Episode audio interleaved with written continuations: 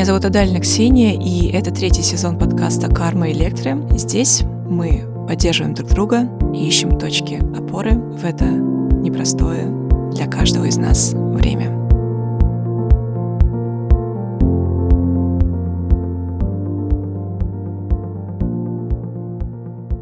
Почему мужчины изменяют? Мужчины не изменяют, изменяют невротики. Невротики изменяют, потому что могут. Для них это способ изловчиться и найти себе удобную позу в тайной сцене измены. Для них это ощущение свободы, победы. Но это иллюзия.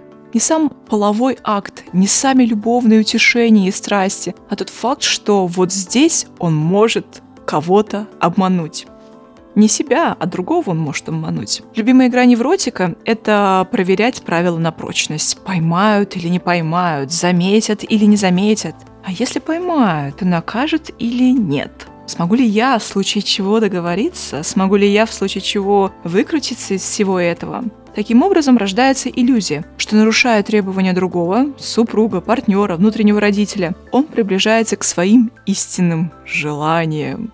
Давайте не будем забывать, что истинная страсть — это есть психоз, а желание измены будет неврозом, нарушая табу, нарушая закон отца, предков, проще говоря, нарушая закон э, сверх-я, закон внутреннего родителя, рождается ощущение, что я кого-то обхитрил, и я обхитрил вот этого самого большого, и что я молодец, что я вернул себе свой признак уникальности.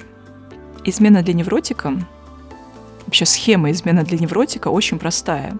Если я двигаюсь против ветра, я двигаюсь против кого-то, то я совершаю очень уникальный и неповторимый акт. Поэтому измена — это всего лишь признак желания быть уникальным, желания быть признанным и замеченным —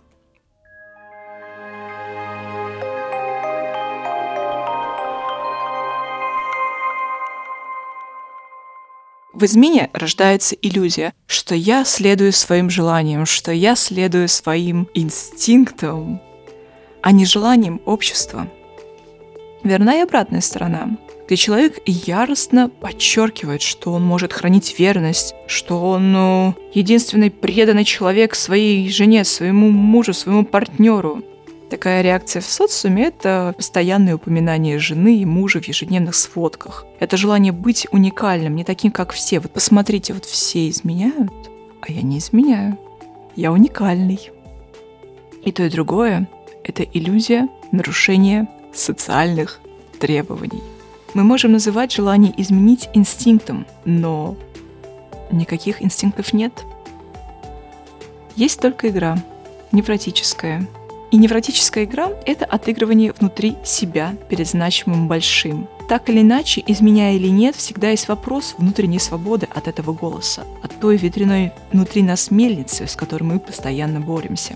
Борьба с вредными привычками, борьба с мыслями, борьба с желаниями, борьба с чем угодно, если хотите. Вообще борьба, она по себе очень сильно ослабляет и оставляет силы только на PlayStation с чипсами и Иногда даже борьба на сон не оставляет сил. Для невротика основной конфликт – это закон. Нет закона, нет измены, нет конфликта. Для невротика брак – это закон. Капитализм здесь, как говорится, ведь брак – это форма собственности. Государство, частная собственность и брак возникают в одно и то же время. Нет собственности, нет брака, нет единицы в государстве. Брак – это форма частной собственности. Люди друг другом владеют. Измена мужа делает мужа общественной собственностью. И тут вопрос, какого черта люди в браке являются друг для друга собственностью, и зачем они на это вообще подписываются? Там, где нет формы частной собственности, если мы посмотрим на страны, на те далекие страны, где нет формы частной собственности, то там и нет понятия измены. Подписывая себя на брак, человек осознанно отвечает себе, почему он хочет кому-то принадлежать. И для невротика брак — это покушение на его свободу. Но давайте не будем забывать, и что свобода — это не то, что можно отнять, а то, что нельзя потерять. Мы рождаемся свободными, и внутренний запрет на свободу появляется тогда, когда появляется сверх-я, когда появляется голос внутреннего родителя. И, наверное, задача каждого из нас, ну это моя фантазия, найти контакт, найти диалог, конструктивный диалог вот с этим внутренним родителем.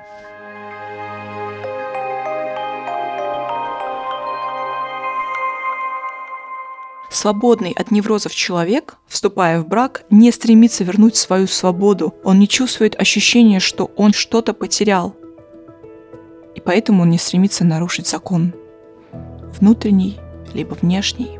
Так как брак – это форма собственности, вступая в брак, мы становимся объектом для другого.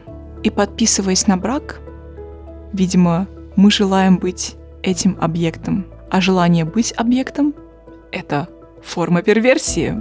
Получается, что брак — это форма перверсии. На этом все. А я желаю вам счастья, обладать причинным счастьем. У вас все получится.